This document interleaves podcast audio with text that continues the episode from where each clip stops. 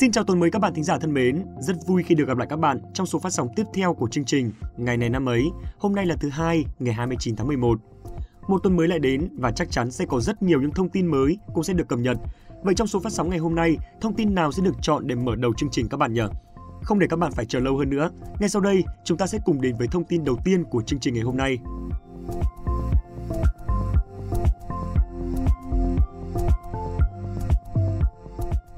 Các bạn thính giả thân mến, với những người yêu thích môn thể thao vua thì hôm nay, ngày 29 tháng 11, chắc hẳn sẽ là một ngày rất đáng để mong chờ, bởi vì hôm nay chính là ngày công bố chính thức danh hiệu của bóng vàng thế giới năm 2021. Theo đó, buổi lễ trao giải sẽ được diễn ra vào đêm nay và rạng sáng mai, 30 tháng 11 theo giờ Việt Nam, tức là lúc 20 giờ 30 phút ngày 29 tháng 11 tại nhà hát Châtelet, thủ đô Paris của nước Pháp.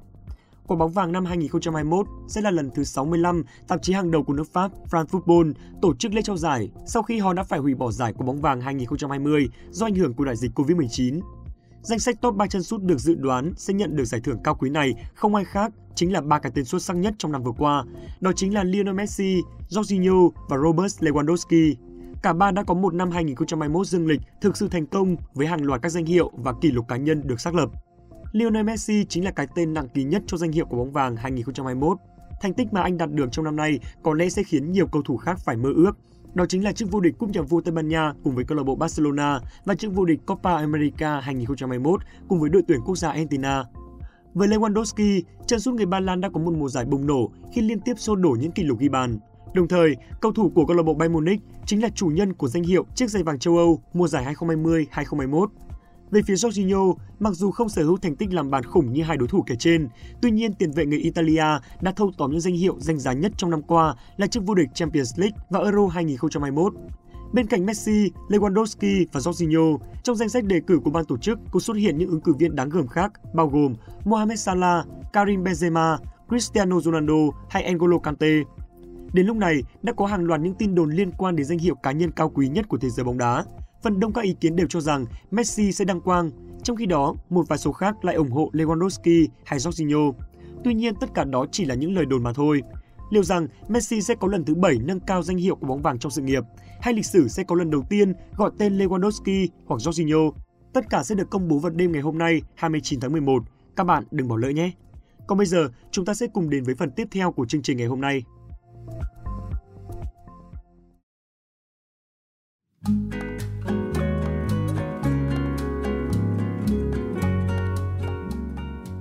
Các bạn thính giả thân mến, hôm nay là thứ hai, ngày 29 tháng 11, là ngày thứ 333 trong năm.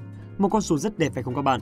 Thay mặt cho ban biên tập chương trình, xin được chúc các bạn thính giả của ngày này năm ấy sẽ có một tuần làm việc mới thật hiệu quả và tràn đầy năng lượng.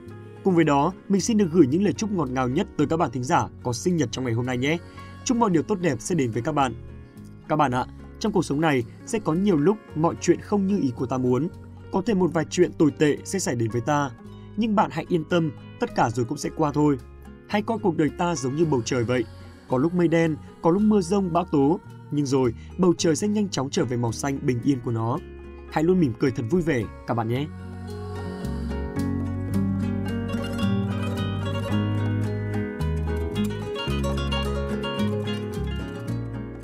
Nối tiếp chương trình ngày hôm nay, như thường lệ, sẽ là một câu danh ngôn, một thông điệp ý nghĩa mà ban biên tập chúng mình muốn gửi tặng các bạn.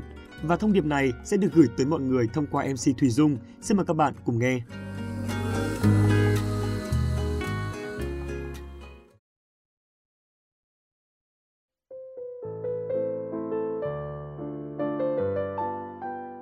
Đừng bao giờ hứa nhiều hơn những điều bạn có thể thực hiện. Các bạn thân mến, lời hứa luôn luôn là một phần của cuộc sống. Nó có thể được đưa ra bất cứ lúc nào, bằng bất cứ hình thức nào.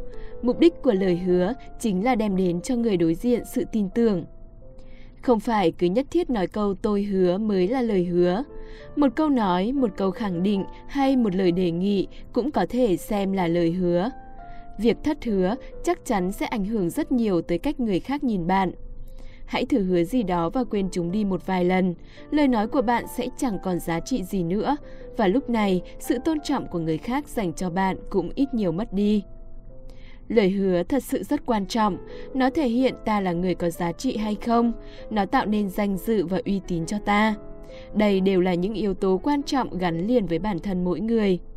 Người khác chắc chắn không thể chấp nhận một người sống hai lời. Nhưng chính bản thân bạn có lẽ cũng chẳng thể sống thoải mái được khi tự trong tâm đánh giá mình là một người thất hứa, một người không giữ lời, một người vô trách nhiệm. Mình nhớ đã đọc được ở đâu câu nói như thế này: cách duy nhất để giữ lời hứa là đừng hứa gì cả. Đúng vậy, đừng hứa gì hết, đừng nói bất cứ điều gì khi bạn không có ý định nghiêm túc với nó. Đừng hứa gì khi bạn không muốn giữ lời và đừng hứa gì khi bạn không muốn làm hay thấy nó không cần thiết. Đôi khi với ta, lời hứa chỉ đơn thuần là một lời nói gió bay. Thế nhưng với người đối diện, đó là niềm tin, niềm hy vọng và niềm hạnh phúc. Đừng tước đoạt điều gì khi bạn đã gieo hạt giống hy vọng trong họ. Nếu bạn đã hứa dạy em học bài thì hãy làm điều đó. Nếu bạn hứa với bố mẹ đi chơi về sớm, hãy về sớm. Nếu bạn hứa gặp ai đó, đừng quên họ. Và nếu bạn tự hứa không nói dối, không hút thuốc nữa, hãy kiên trì thực hiện nó. Trong cuộc sống, cũng không hẳn chúng ta luôn nhớ 100% những gì mình đã hứa. Thế nhưng, nếu có cơ hội, nếu còn nhớ lời hứa, thì đừng thất hứa. Giữ lời hứa chính là tạo danh dự cho bản thân. Hãy luôn nhớ điều này và khiến cho bản thân mình thật giá trị thông qua những lời nói giá trị từ bản thân các bạn nhé.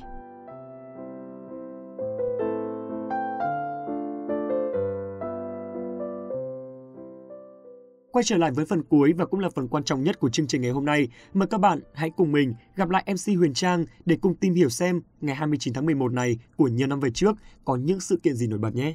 Yêu, không yêu, yêu, không yêu. Yêu với không yêu cái gì thế? Mau chào các bạn thính giả đi kìa Huyền Trang. Cho mình xin lỗi về sự sao nhãng các bạn nhá.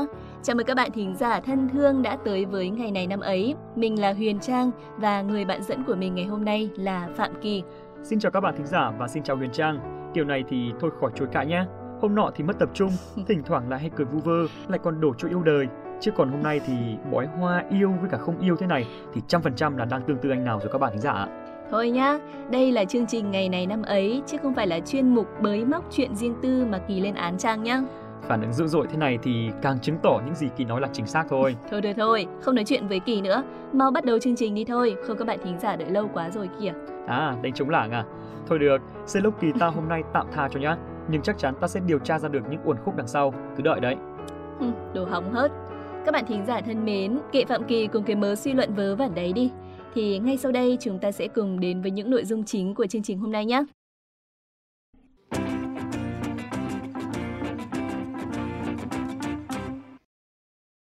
Mở đầu sẽ là một thông tin trong nước. Ngày 29 tháng 11 năm 1883 là ngày mất của vua Hiệp Hòa, vị hoàng đế thứ 6 trong triều đại nhà Nguyễn trong lịch sử Việt Nam. Vua Hiệp Hòa có tên thật là Nguyễn Phúc Hồng Dật, sinh tại Huế, là con thứ 29 và là con út của vua Thiệu Trị và bà Thụy Tần, Trương Thị Thận. Năm tự Đức thứ 18, 1865, Hồng Dật được vua Anh phong làm Lãng Quốc Công. Năm 1883, tự Đức băng hà.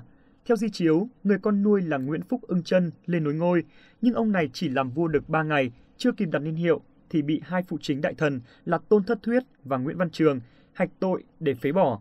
Đồng thời, với việc trút phế dục đức, hai phụ chính trên đề nghị Hoàng Thái Hậu Từ Dụ đưa Lãng Quốc Công lên làm vua. Ngày 30 tháng 7 năm 1883, Hồng Dật lên ngôi hoàng đế, lấy niên hiệu là Hiệp Hòa.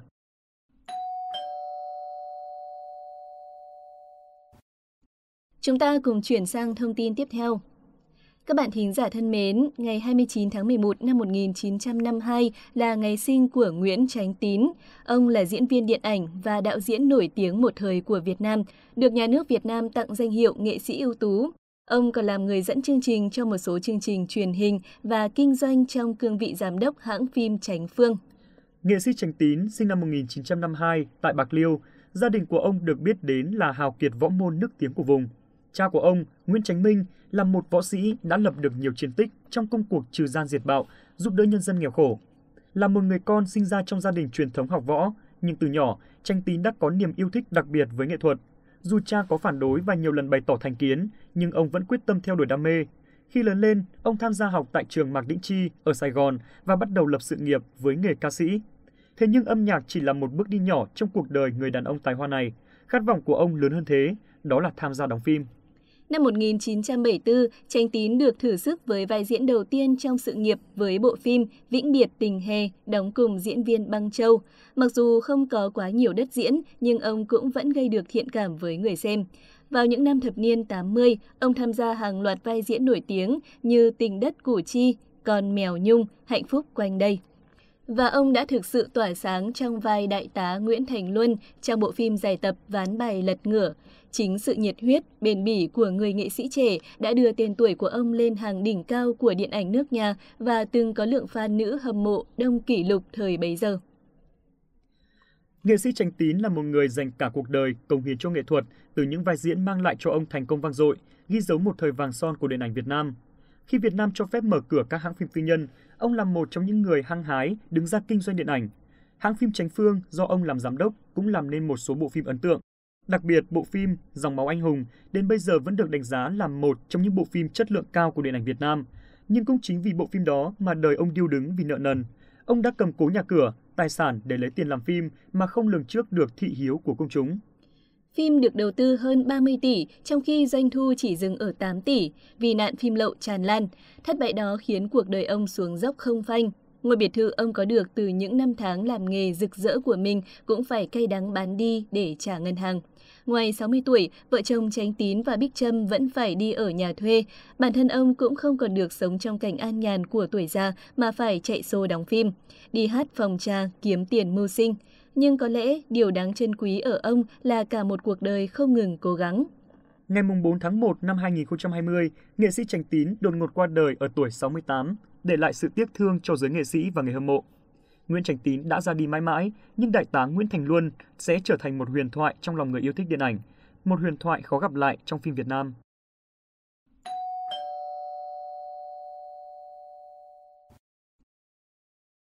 Xin mời các bạn cùng chuyển sang thông tin tiếp theo. Hôm nay chính là ngày sinh nhật của anh Bo Đan Trường. Chắc chắn những fan của anh Bo sẽ rất hào hứng với thông tin này. Đan Trường sinh ngày 29 tháng 11 năm 1976, là một nam ca sĩ nổi tiếng của làng nhạc Việt. Đến tận bây giờ, sức hút của anh vẫn không hề giảm sút chút nào. Với ngoại hình thư sinh điển trai, mái tóc bồng bềnh lãng mạn và giọng hát ấm áp tình cảm, Đan Trường vụt sáng trở thành một hiện tượng mới trên thị trường âm nhạc đại chúng Việt Nam. Đan Trường là ngôi sao ca nhạc sở hữu nhiều ca khúc ăn khách và thành công nhất Việt Nam với sự đa dạng về nhiều thể loại nhạc, từ nhạc trẻ, sử thi đến dân ca và bolero. Đan Trường, tên thật là Phạm Đan Trường, là con trưởng và là con trai duy nhất trong một gia đình ở quận 6, thành phố Hồ Chí Minh với 3 em gái. Đan Trường từng có những năm tháng thơ ấu phụ cha mẹ làm bút bi thủ công và bán bánh mì. Mặc dù xuất thân trong gia đình vốn không có ai hoạt động trong ngành nghệ thuật, nhưng Đan Trường sớm bộc lộ niềm đam mê với âm nhạc, ca hát. Năm 1996, anh tham gia dự thi và đoạt giải ba với ca khúc Gửi người tôi yêu trong một cuộc thi giọng hát hay của nhà văn hóa quận 10. Nhờ sự giúp đỡ của ông bầu Lê Hoàng Tuấn, năm 1997, Đan Trường bước chân vào con đường âm nhạc chuyên nghiệp. Với ngoại hình ăn ảnh, nỗ lực rèn luyện, tạo phong cách riêng, anh sớm có được sự thành công và có được một lượng khán giả hùng hậu, có thể nói là hùng hậu nhất Việt Nam. Đan Trường và doanh nhân Thủy Tiên kết hôn vào năm 2013. Đến năm 2018, cả hai đón nhóc tì đầu lòng. Do tính chất công việc nên Thủy Tiên định cư ở nước ngoài, còn Đan Trường qua lại giữa hai nước để chăm sóc gia đình và hoạt động nghệ thuật. Tuy nhiên, vào tháng 7 năm 2021, Đan Trường và Thủy Tiên đã chính thức xác nhận ly hôn sau 8 năm chung sống. Mặc dù ly hôn, nhưng hai người vẫn dành cho nhau những lời khen rất văn minh. Lý do ly hôn là những khác biệt trong suy nghĩ và cuộc sống của cả hai.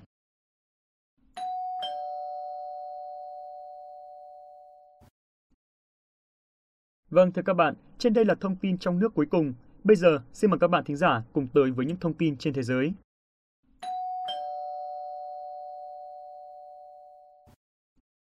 Các bạn thính giả thân mến, ngày 29 tháng 11 hôm nay là ngày thành lập của câu lạc bộ Barcelona, là câu lạc bộ bóng đá giàu thành tích ở Barcelona, Catalonia, Tây Ban Nha. FC Barcelona được thành lập vào năm 1899 bởi một nhóm cầu thủ bóng đá Thụy Sĩ, Anh và Catalan, dẫn dắt bởi Joan Gamper. Khẩu hiệu là không chỉ là một câu lạc bộ, sân nhà của câu lạc bộ Barcelona là sân vận động Nou Camp. Barcelona là một trong những câu lạc bộ giàu thành tích bậc nhất ở Tây Ban Nha cùng với câu lạc bộ Real Madrid, Athletic Bilbao và Atletico Madrid. Ở mùa giải 2008-2009, dưới sự dẫn dắt của huấn luyện viên Pep Guardiola, Barca trở thành đội bóng đầu tiên trên thế giới giành được cú ăn 6, đoạt cả 6 danh hiệu chính ở cả 6 giải đấu tham dự trong cùng một mùa giải: Cúp C1 châu Âu, UEFA Champions League, La Liga, Cúp Nhà vua Tây Ban Nha, Siêu cúp bóng đá Tây Ban Nha, Siêu cúp bóng đá châu Âu và Cúp Thế giới các câu lạc bộ.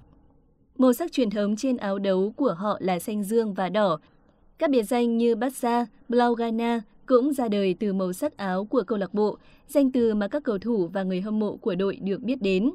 Có giả thuyết cho rằng việc lựa chọn màu sắc truyền thống cho câu lạc bộ đến từ ý tưởng của Joan Gamper, người sáng lập câu lạc bộ Barcelona. Người ta cho rằng Gamper đã chọn hai màu sắc xanh và đỏ dựa trên màu sắc truyền thống của câu lạc bộ quê hương ông là FC Basel, đội bóng Thụy Sĩ, nơi Gamper đã chơi trước khi đến Barcelona. Theo một lời giải thích khác của con trai của vị chủ tịch đầu tiên của câu lạc bộ, Arthur Whitty nói rằng cha ông đã lấy ý tưởng từ màu áo của trường Merchant Taylor School mà ông đã từng theo học. Dù thế, giả thuyết việc Joan Gamper đã chọn màu áo giống như câu lạc bộ cũ của mình vẫn được nhiều người tin tưởng. Đối thủ chính của Barcelona là câu lạc bộ Real Madrid. Trận đối đầu giữa hai đội bóng được gọi là El Clasico, có nghĩa là siêu kinh điển. Từ khi giải bóng đá vô địch quốc gia Tây Ban Nha được thành lập vào năm 1929, Barcelona cùng với Real Madrid và Athletic Bilbao là ba câu lạc bộ chưa bao giờ bị xuống chơi ở giải hạng nhì. Theo cuộc thăm dò được thực hiện vào năm 2010 của Trung tâm Nghiên cứu Xã hội học Tây Ban Nha Centro, thì FC Barcelona là câu lạc bộ có nhiều cổ động viên thứ hai ở Tây Ban Nha với 25%, xếp sau câu lạc bộ Real Madrid 32% và bỏ xa đội thứ ba là Valencia với 5%.